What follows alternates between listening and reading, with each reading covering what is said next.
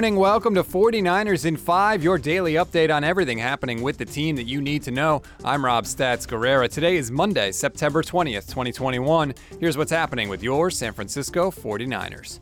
After the first quarter on Sunday, the 49ers had zero first downs and they were outgained 117 to 14. But luckily, they bounced back in the second quarter. They had nine first downs and that helped them get in position to take the lead just before halftime. Three left, two right. They all go out. Jimmy throws left. It is caught for a touchdown! Touchdown! San Francisco. Jauan Jennings first touchdown in the NFL. And they just uncovered on him. 49ers had four wide receivers that looked like on the football field, three out to the left. And Jauan Jennings just went out and ran a little out route, and nobody covered him. Jimmy right on time finds him for an easy touchdown. Man, did they need that. Greg Papa and Tim Ryan on KNBR on the call. Thanks to a goal line stand and a blocked field goal, that 49ers touchdown gave them a 7 3 lead going into halftime.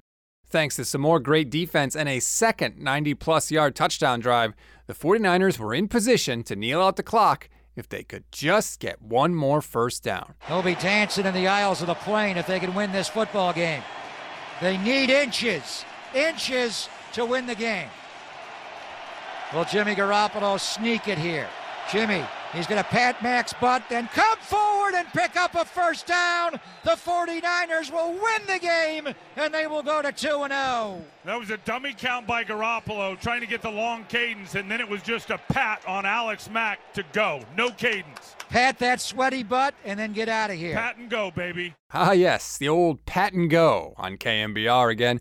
The 49ers knelt out the clock after that and notched the 17 11 win over the Philadelphia Eagles to move to 2 0 on the season.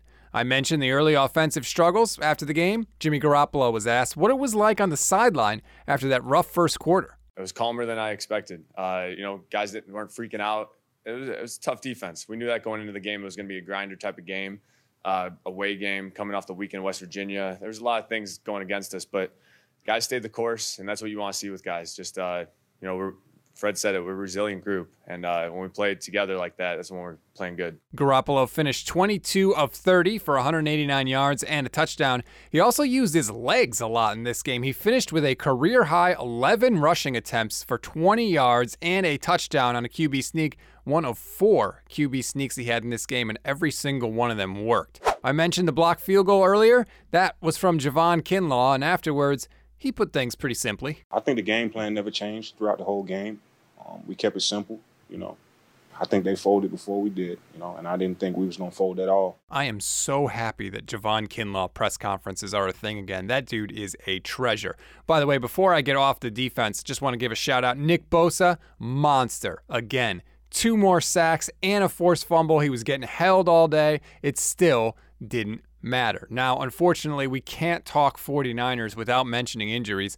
And this game was no exception. A lot of running backs were hurt in Philadelphia, and it was all about in a span of five minutes. Elijah Mitchell had a shoulder injury. He returned to the game later, but we'll see. Afterwards, Kyle Shanahan said he hopes it's just a stinger.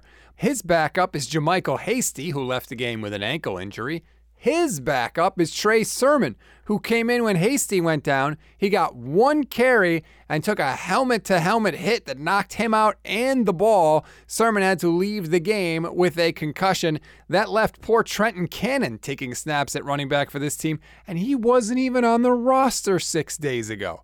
It was a brutal stretch. Once again, cluster injuries striking the 49ers. Beyond the running backs, Kevin Givens also has an ankle injury, and Deebo Samuel and Kyle Juszczyk both had cramps. We always give you one thing to read, one thing to watch, and one thing you might have missed. One thing to read on this Monday Matt Barrows has an excellent recap of the game in The Athletic, including a particular shout out that George Kittle gave after the game, and he was 100% correct in doing so one thing to watch. It has to be the plans at running back. Obviously, we'll have to wait and see what happens with Elijah Mitchell and some of the other injuries, but they're going to have to add somebody here. Maybe it's on Johnson from the practice squad. Maybe it's somebody else in addition to him. But suddenly, Jeff Wilson's return in the middle of the year is looking mighty important. One thing you may have missed Deebo Samuel came up just short of setting a franchise record for the most receiving yards in his first two games of the season. He had 93 yards today on six catches. That gives him 282 through two weeks of the season. Now, that's good, but it is not the record. That belongs to, you guessed it, Bernie Casey, who actually had 288 in 1964 for the record. In case you're wondering, Jerry Rice is second on that list with 285 in 1989. That's a wrap on today's 49ers in 5. Please rate, review, and follow the Niners Nation Podcast Network. If you want a longer breakdown of this game, you are in luck. The Week 2 Instant Reaction Podcast with myself, Leo Luna, and Javier Vega is ready and waiting for you wherever you get your podcasts. I'm Rob Stats Guerrera. We'll talk tomorrow.